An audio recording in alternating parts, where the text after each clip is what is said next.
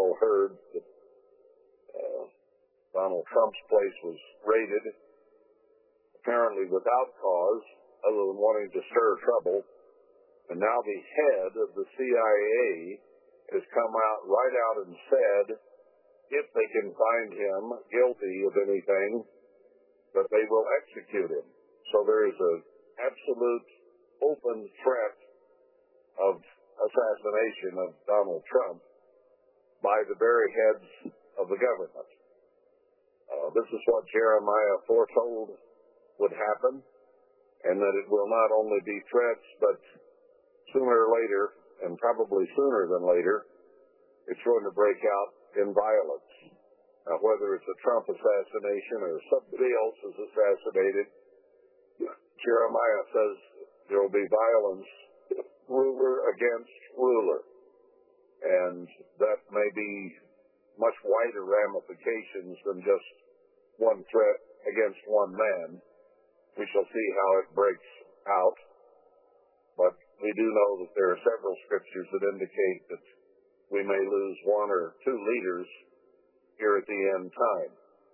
So these are things God said long, long ago, and it is amazing to me to watch it play out just as He said it would.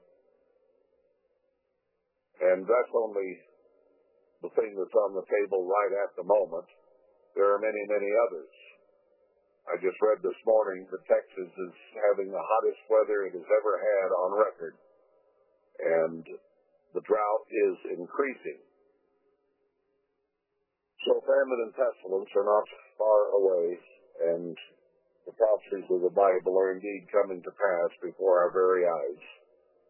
So it is a time to be vigilant, to be thoughtful, and that is what we find here in the book of Ephesians.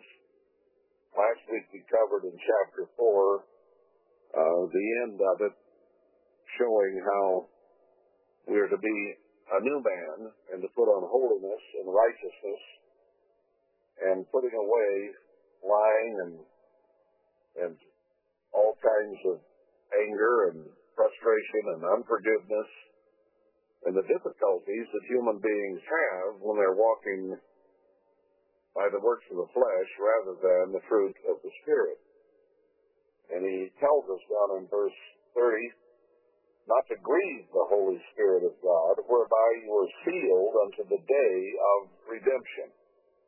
The day of redemption here means the day that we are changed into spirit beings. And here is another verse that says we are already sealed. He's going to seal 144,000 before that first resurrection. But many have been sealed in the past. Many are being sealed now.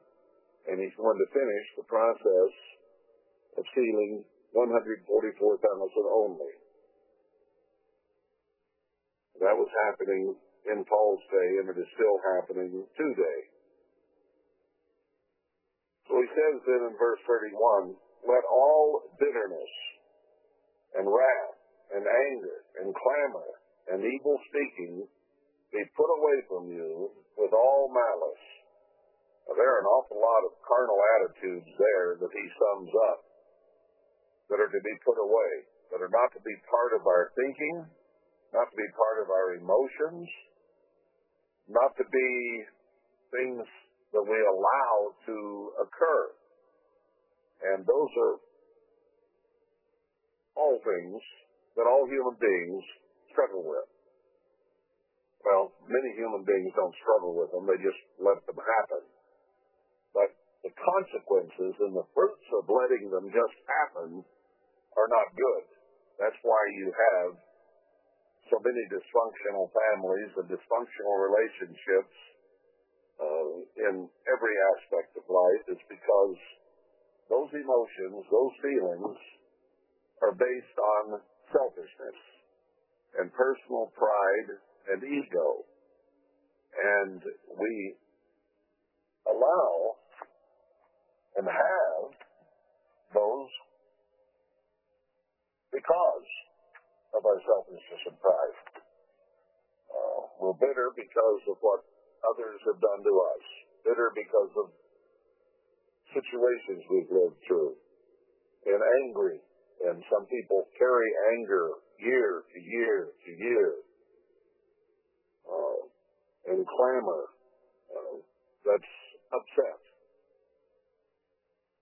And often speak evil of others because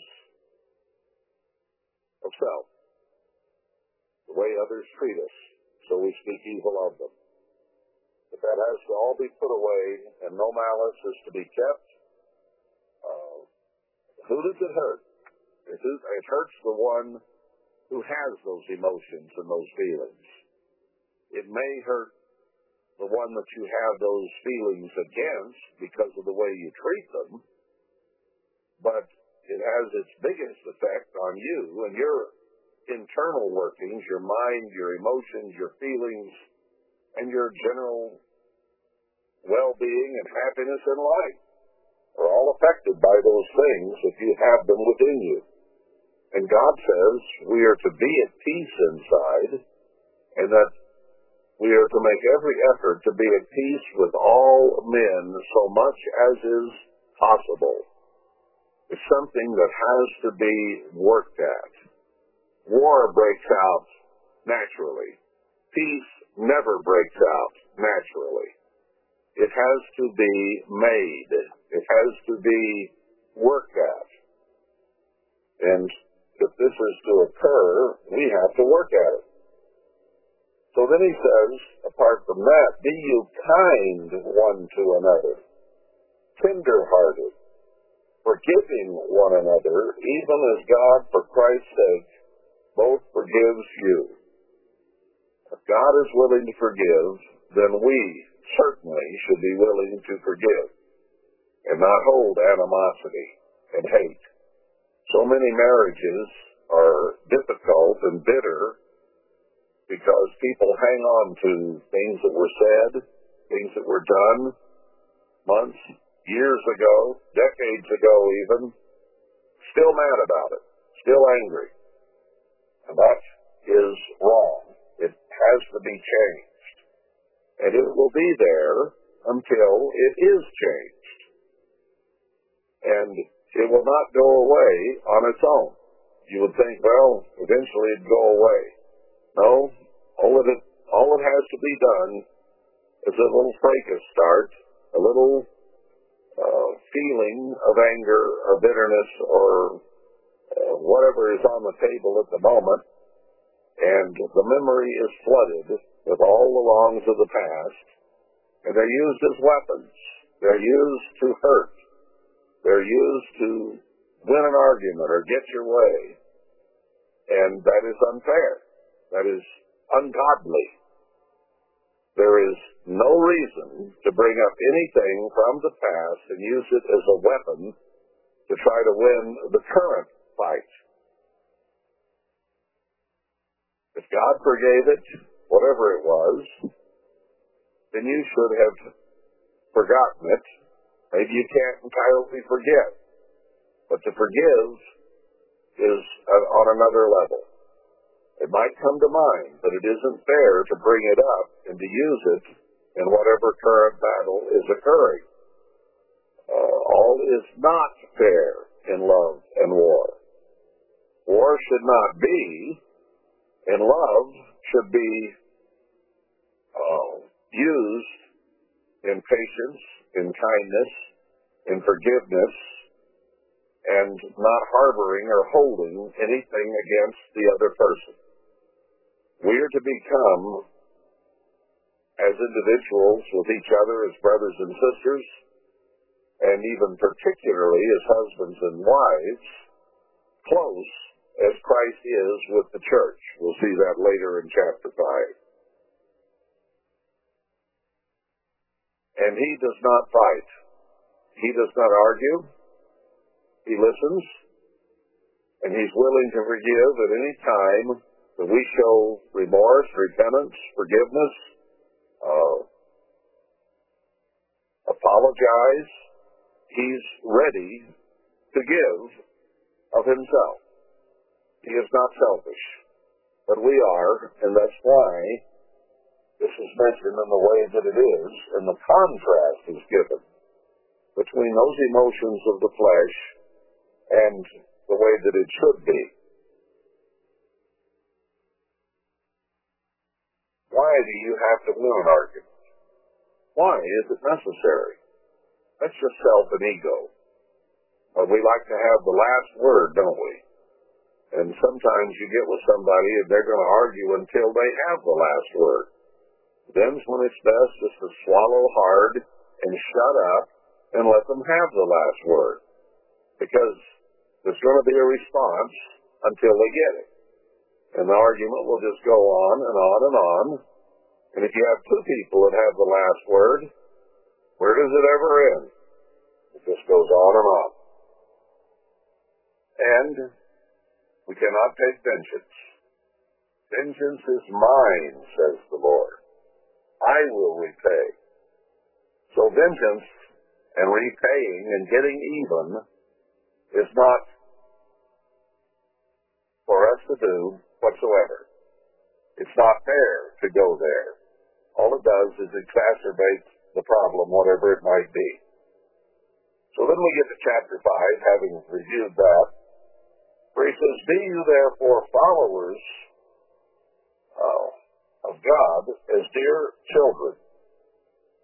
And dear children are ones that are loved and held and appreciated and that can, we can be thankful for.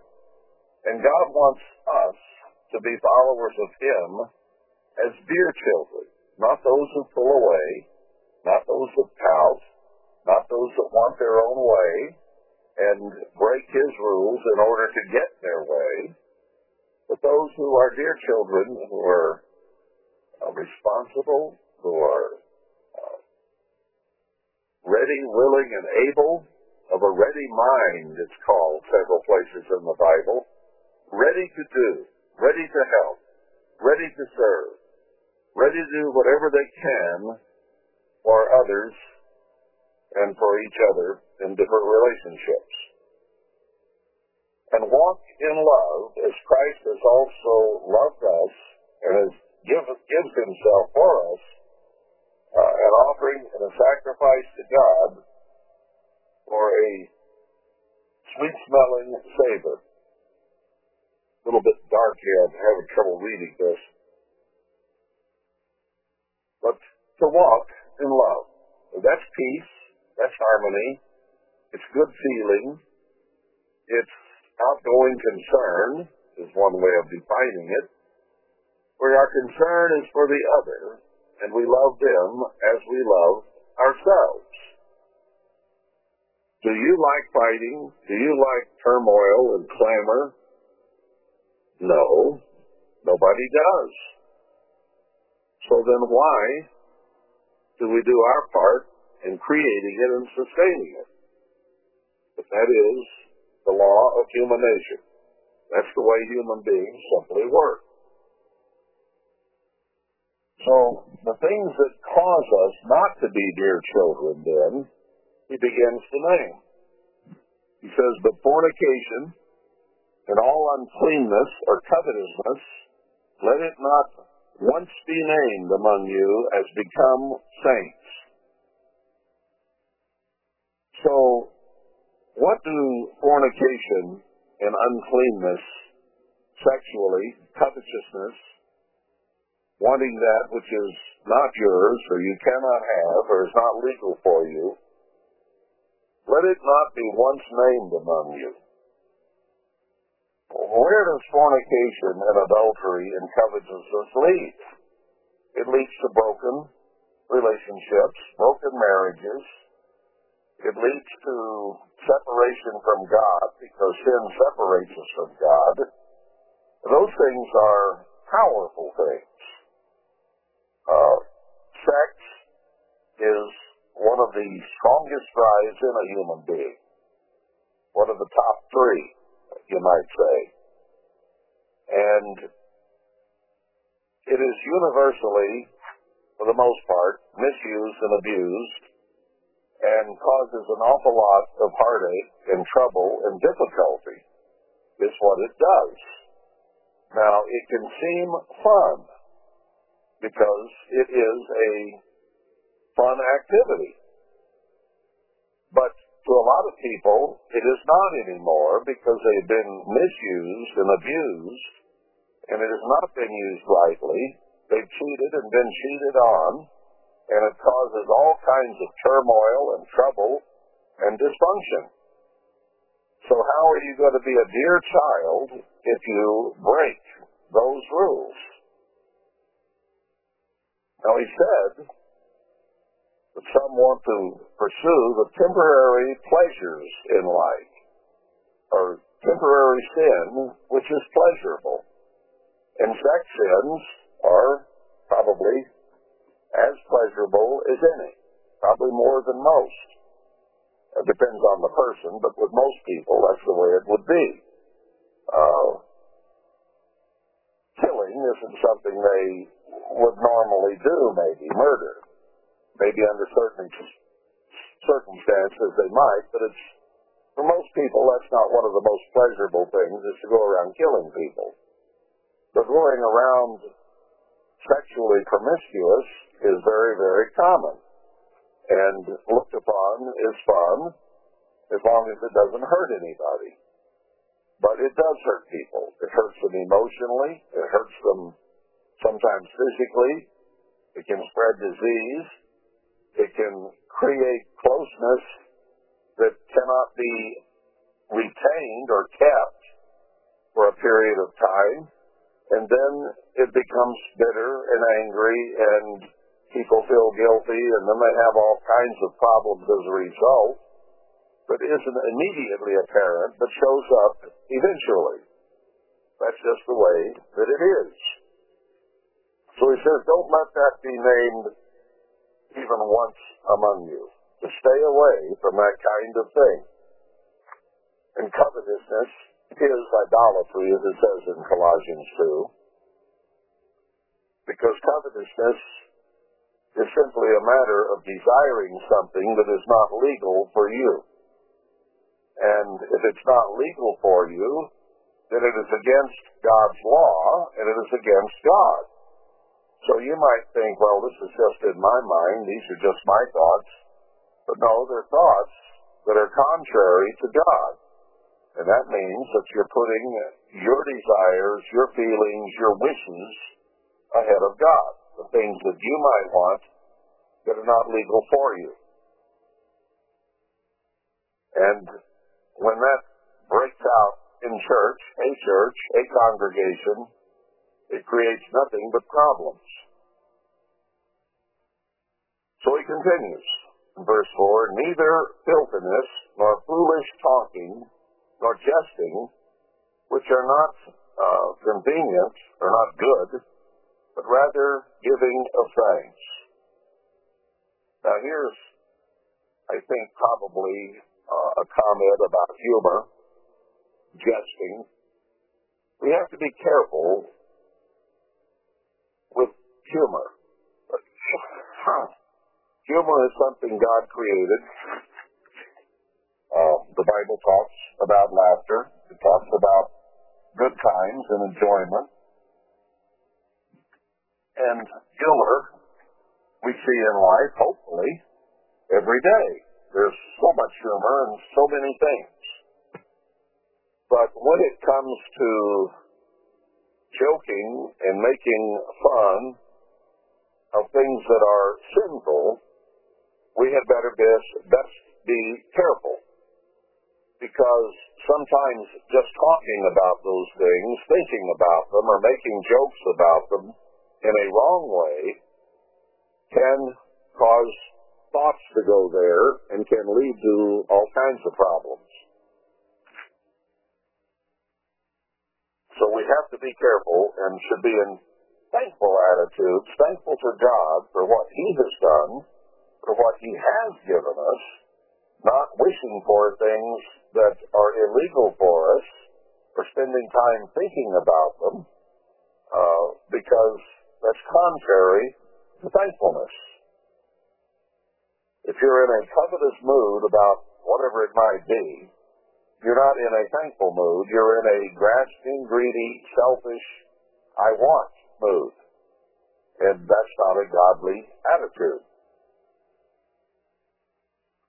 For this you know, that no whoremonger, nor unclean person, nor covetous man, who is an idolater, covetousness and idolatry mentioned right here together, they're linked, has any inheritance in the kingdom of Christ and of God. Now that's a pretty plain statement. In this world today, fornication and adultery are common everyday things. A lot of people don't think anything about it. It's just the way they live. It's the way others around them live. And they go along with it. They allow it to happen. They do it themselves. Uh, we're in a nation today and in a world and culture that says, oh, let people do what they want. It's okay. That's the way they are. That's the way they live. So we are patient with it. We put up with it. We allow it to happen and we say nothing. Oh, that's just the way they are. Well, anybody in that condition will not be in the kingdom of God. That's what it says right here in verse 5, very, very clearly. So we're to be tolerant today. That's what they teach us. Just be tolerant. Well, sometimes you can't change somebody, and getting after them only makes them worse and resent you for it. So sometimes it's better just to shut up and they're going to live the way they're going to live until God straightens them out. But we need to be very, very careful that we don't show any favor or like, hey, it's okay, you're not converted or whatever. No, it's not okay. And we need to be very careful in our attitude that way.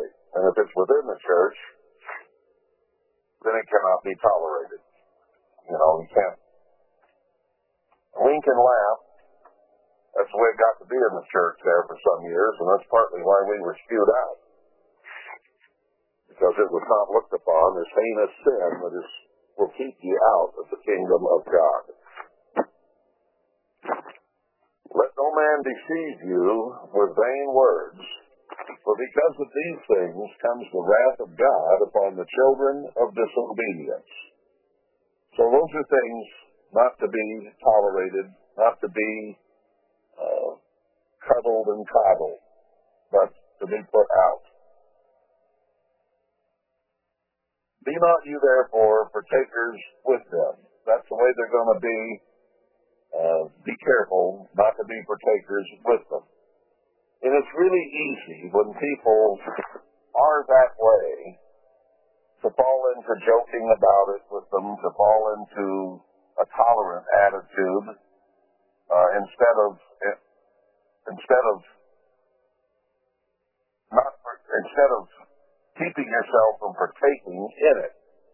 It's easy to make jokes about such things with people that are living that way. But all that does is allow them to continue and it causes you to maybe perhaps lose some of your own resistance to such things. So don't be partakers in any way. For you were sometimes darkness, but now are you light to the eternal, or in the eternal. Walk as children of light. Uh, we need to be careful about our dark humor, about the things of darkness, about the things that are not godly, and walk in the light, so that whatever you say, whatever you do, would be okay to be seen. Men love darkness rather than light because their deeds are evil. And they can be sunshiny, and yet dark thoughts are still darkness. They're not light. For the fruit of the Spirit is in all goodness and righteousness and truth. Works of the flesh are in the things of the flesh, but the Spirit is different, and we are to be pursuing goodness and righteousness and truth. that's a whole lot different than the people around us. Proving what is acceptable to the eternal. Acceptable to the world and acceptable to God are two different things and they're direct opposites of each other. And have no fellowship with the unfruitful works of darkness, but neither reprove them. Stay away from them, for the most part. Uh, what do you do when you're married to them or they're close family or friends? Um, it makes it difficult because they're thinking an entirely different way than you are. They're going a different direction than you are. And it's best if we can stay away from that as much as is humanly possible. Did I say don't reprove them? It says, but rather reprove them. Uh, don't give it tacit agreement. Don't allow it to to continue and with your semi-approval, let's say. For it is a shame even to speak of those things which are done of them in secret. Not something to jest about, to joke about, to carry on about. It's despicable. And if they're doing it, reprove them by the way you live, reprove them by the way you talk, uh, doesn't mean you have to be in their face all the time about it necessarily, but they need to know that you don't think that way, live that way, and don't intend to, and that you don't approve of them doing it.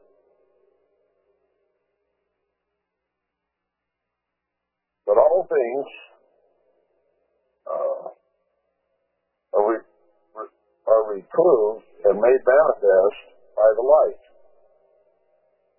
For whatsoever does make manifest is light. It'll come out in the open. Uh, sooner or later, uh, the darkness is exposed. Wherefore he says, Awake you that sleep, and arise from the dead, and Christ shall give you light. People out in the world are spiritually dead. They may know the truth, some of them. They have grown up around it. But spiritually, they're dead to it. They're not following it. They're not doing it. Uh, we have to walk away from that and wake up ourselves and arise from the dead. Now, if you were resurrected from the dead, would you hang around the cemetery? Would you sit on a tombstone and say, well, you know, you guys are all dead, but I came up out of the grave, but I think I'll just hang around here because I like being around the dead. No, I think if you came up out of the grave, you'd want to get away from there just as fast as you could. You would be horrified that you'd been in that cemetery. Well, we need to be horrified in the same way that we've been resurrected from the spiritually dead and now have life and light in Christ. And therefore, go to the light. Don't go to the darkness. Stay away from the darkness. Don't sit on the tombstone. See then that you walk circumspectly, not as fools, but as wise. There are a lot of fools running around doing their thing. Just doing whatever they feel like doing, whenever they feel like doing it. We're not to do that. We're to walk carefully. Carefully. Now, we're walking and doing a balancing act. I've seen people walking on lines stretched between skyscrapers and doing all kinds of daredevil things that were truly indeed dangerous for them and they could be killed very, very easily. Well, how hard is it for us to try to walk in righteousness with carnal nature and with carnal people all around us and the desires of our human bodies wanting us to do things we shouldn't be doing? It's very, very difficult. It's a tough job. So we are to walk carefully, circumspectly, not foolishly, just wandering through life.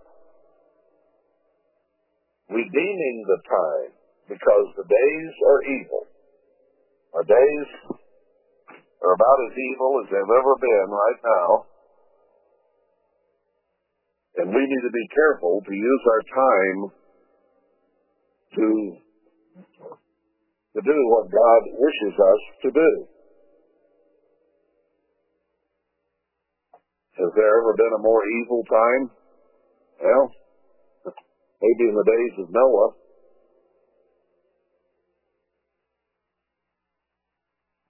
The days now are just as bad as they were in the days of Noah. So we have to walk very circumspectly. It's easy to get pulled into the ways of the world. Wherefore be you not unwise, but understanding what the will of the eternal is, and be not drunk with wine, wherein is excess, but be filled with the Spirit.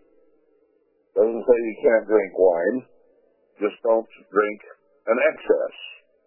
An excess of alcohol will lead you to thinking things and allowing you to do things you might not do sober.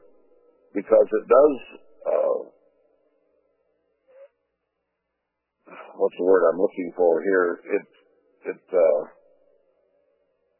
it takes down your guard if you're not careful a little bit can be relaxing and soothing and helpful help you relax but too much can cause you to begin to think things you shouldn't think and do. So whether it be wine or whether it be marijuana or other drugs or whatever people use to uh, make life easier for them, you better be careful. Uh, drunkenness is a state of the mind as much as it is a state of the body. We can be spiritually drunk without ever touching physical alcohol and going ways that we should not be going, staggering around and not walking uh, circumspectly or carefully. There are people who do not drink or do drugs who still lie, cheat, steal, murder, fornicate, and adulterate um, without the help of other drugs or alcohol or whatever. Verse 19 gives us a different direction to go. Speaking to yourselves in psalms and hymns and spiritual songs, singing and making melody in your heart to the eternal. So instead of a lot of the music that a lot of people listen to that does not lead them closer to God, in fact, in many cases leads them away from God, um, what good does that do? How does that help you? You enjoy it, okay, but does it lead you in a godly direction is the problem, and often it does not. Even the love songs of the world, if misused a bit, can lead you to physical relationships that are ungodly. So we have to be careful with music. Uh, does it lead us to darkness or does it lead us to life? And we have to make that judgment on a regular basis. But here he mentions psalms and hymns and spiritual songs. Songs that praise God, that honor God, that are hallelujah to God. Those are things that lead us in the right direction toward respecting Him, uh, loving His holiness, His righteousness, and what He is is the sovereign of the universe. So He tells us right here, the best kind of music, the kind we ought to use most often, would be that which points us to God, not to self, not to sin, and not to the world, but to God. That should be the majority of it. And very careful with the other.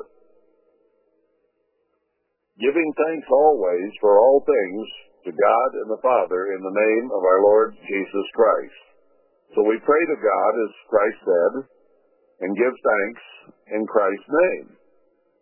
Uh, if you're thankful and in a thankful mood and desiring thanksgiving, there's no room for bitterness and anger, malice and clamor. Is there? A thankful attitude is a peaceful attitude. It's one where you feel good toward God and man. You're thankful for what God has done, for the creation around you, for your body, which is so marvelously and wonderfully made, and use it to His honor and to His glory. That's what a thankful attitude is. Somebody who is negative, who speaks negativity, who puts people down, is not thankful. That is not a thankful attitude. That is an evil, down-putting, downgrading Uh, attitude that leads to strife and discomfort and to hurt feelings. That is what God wants. Singing praise and hymns to God and giving thanks in all things. You should go through life being thankful. Thankful for the breath of life, thankful for food, thankful for water, thankful for your purpose in life and that you can be a part of the kingdom someday, thankful for all the things God has given you. Uh, there's so much to be thankful for. And yet we tend to look at the downside and be upset or frustrated with our lot in life. You know, your your situation could be a whole lot better. I mean, a whole lot worse. You know, you might be missing a wife. You might be missing a husband. You might be missing an arm. Well, you could be missing both arms and both legs. Uh, you know, you could be missing your head. There are a lot of things in your life that could be a whole lot worse than they are. So be thankful for how good they are. And maybe if you're in a thankful, loving, merciful, kind, giving, serving attitude instead of a oh woe is me attitude, poor, poor, pitiful me, I have this problem or I have that difficulty or I don't have what I want, and you go around miserable and lonely and frustrated because of the things you don't have, instead of being thankful for what you do have. Makes all the difference in how happy you are in life by being thankful to God for everything good that there is. Submitting yourselves one to another in the fear of God. So he opens a new thought here about us all being submissive and serving and giving and willing with each other. Not selfish, not greedy, not seeking our own, always looking for the advantage, always wanting the last word, whatever it is. But submitting ourselves one to another in the fear of God. He's writing this to the congregation, so he's speaking to all the brothers and sisters in the church. We should be submissive to each other. Uh, be thoughtful, be kind, be willing to be entreated, willing to serve and give to each other, rather than the carnal human reactions that we tend to get, where our ego, our pride gets in our way and then we're offended. No, we're not supposed to be offended or to give offense. You can't do either one. But submit one to another. And then he breaks it down into individual relationships more. Wives, submit yourselves unto your own husbands as to the eternal. I've seen men in the church quote this verse, and they expect all women to be in submission to them.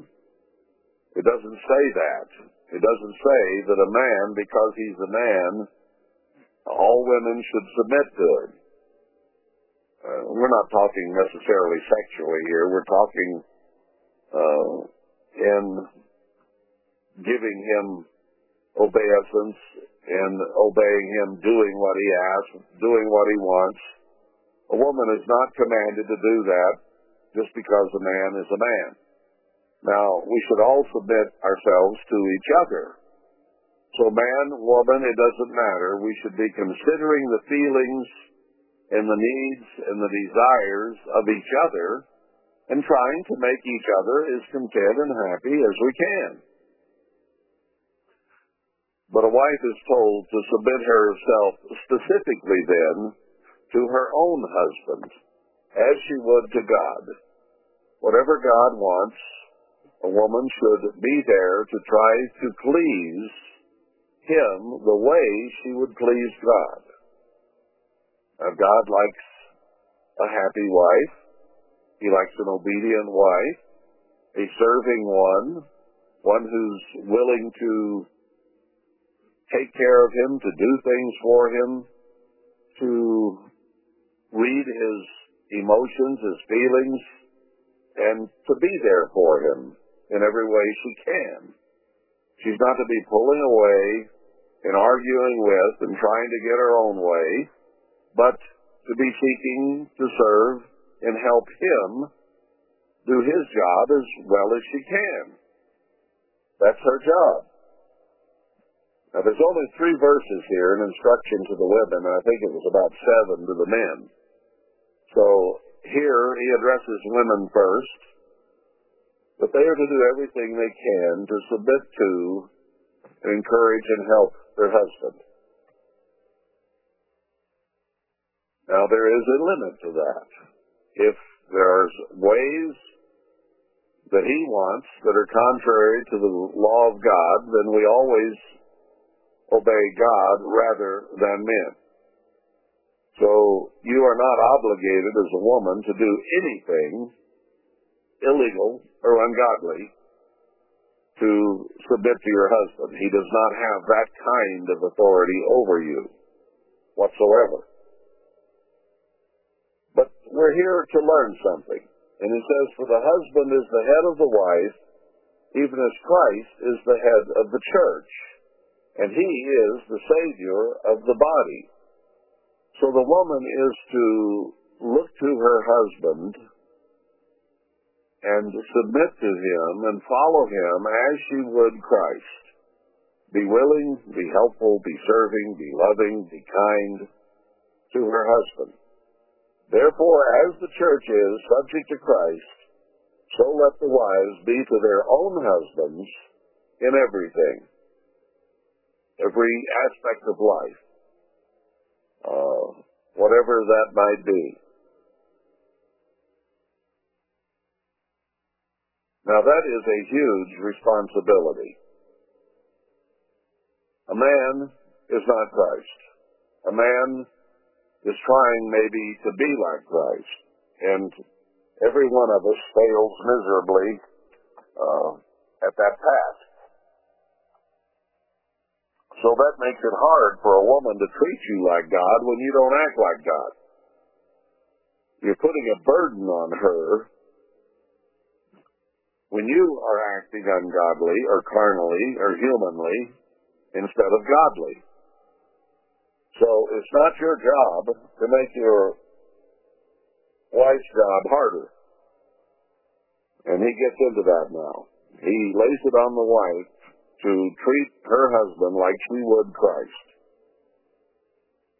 Now that is very difficult. Okay then, husbands, love your wives, even as Christ also loved the church and gave himself for it. He was willing to give to his bride to be everything. He was kind, he was considerate, he was loving, he was giving, he was willing to lay down his life and to die for us. So it says for a husband to be everything Christ was to his wife. Now that makes her job just a whole lot easier if a man is like, reacts like Christ himself. So the greater responsibility in that sense then falls on the husband to make the marriage work. She's told and trying to do everything she can to help him. Then he starts laying it on the husbands. Love them as Christ loved the church, that he might sanctify and cleanse it with the washing of water by the word. So by his example, by the things he said, by the things he did, he was always a perfect example to his wife. Now how often does Christ come down on us? Very, very rarely. Now he does sometimes. When we got so out of line, he finally spewed us out of his mouth. That's a pretty violent thing. And we have suffered a great deal as a result of it. But it was done in order to help us to serve, honor, and obey him better. So chastening is something that God does, that Christ does, to every son whom he loves. So he corrects us, sometimes severely, sometimes mildly. The point is not to hurt us. The point is to get us to do better, to live better, to live more like him. That's his purpose and his goal. So there might be times when a husband has to correct his wife, but he needs to be sure that it is done in love and in order to help her be more what she should be rather than just to get his way. And that's where most chastening comes is men wanting to get their way. So they get all over their wife, uh, uh, abusing them verbally, emotionally, uh, sometimes physically. All of the above are not good. So his goal then is to present her as a glorious wife, a glorious church, not having spot or wrinkle or any such thing, that it should be holy and without blemish. So the way you treat your wife, the way you deal with her, even the way you chasten her, should always be done with the idea in mind of helping her come to righteousness, holiness, and perfection. Spiritual maturity is your goal and your purpose, not just to get your way. So ought men to love their wives as their own bodies. He that loves his wife loves himself. For no man ever yet hated his own flesh, but nourishes and cherishes it, even as the Lord the church. How do we, as men, treat our bodies? We don't want to be too hot. We don't want to be too cold. We don't want any pain. We don't like to be tired. We want to be fed. We want food and drink. We want comfort. We want ease. We want things to be calm and nice around us. So we do those things so that we might have that. And if a wife or a child gets in the way of that in every way, or in any way, I mean, then we tend to get tough or rough or abusive or unkind, ungentle to get what it is that we want. And that's selfish. That isn't the way it's supposed to be. We can do it over food and drink. We can do it over money. We can do it over sex.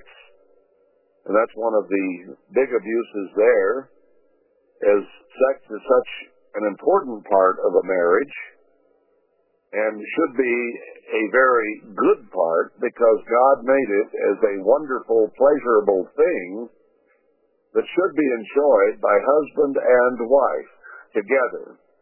And it should draw them close together, not put each other apart.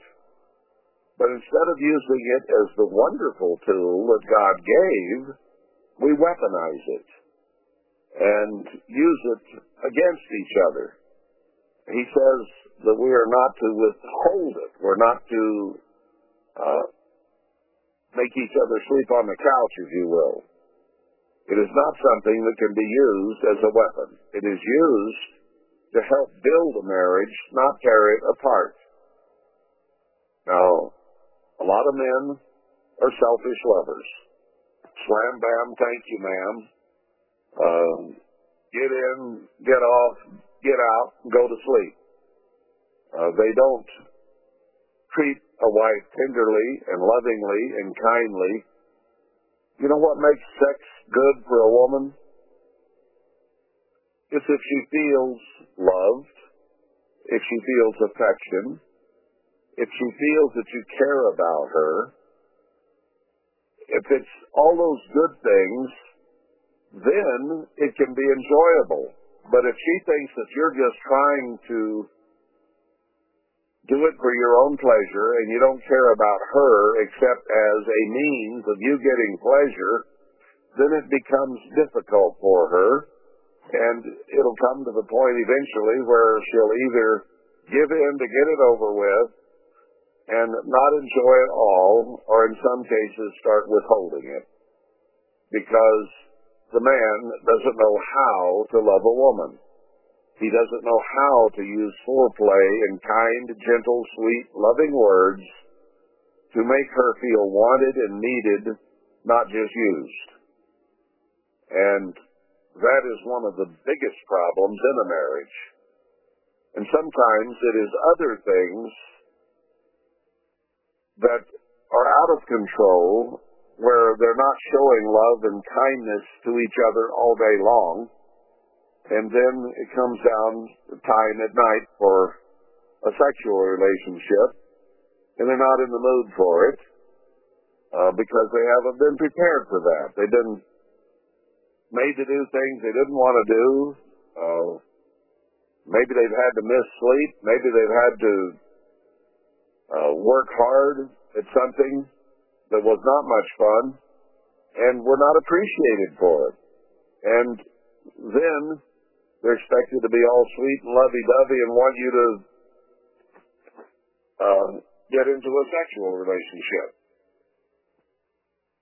So, over time, they become, they start pulling away. And then when that's messed up, everything's pretty well messed up.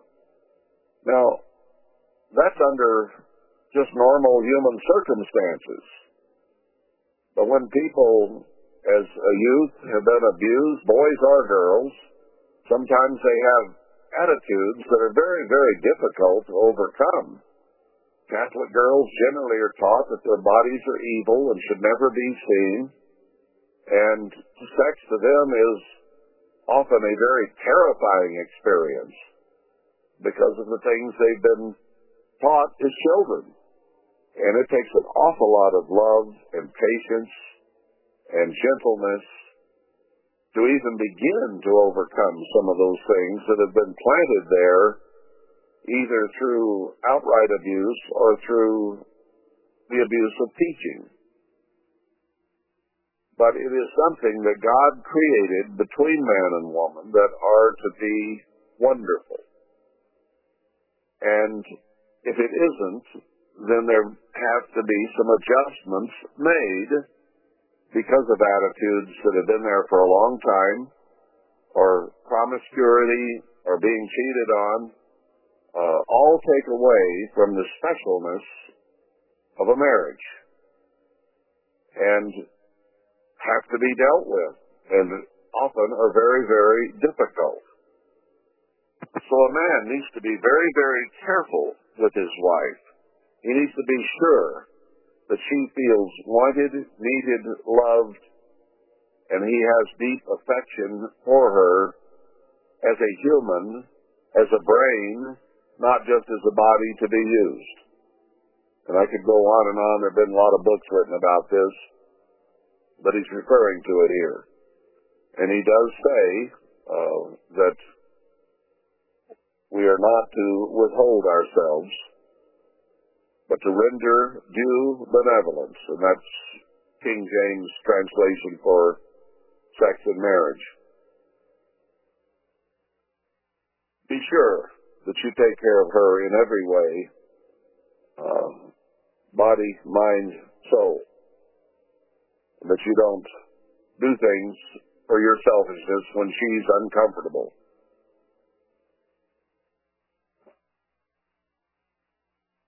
Know, there's some people that are night owls.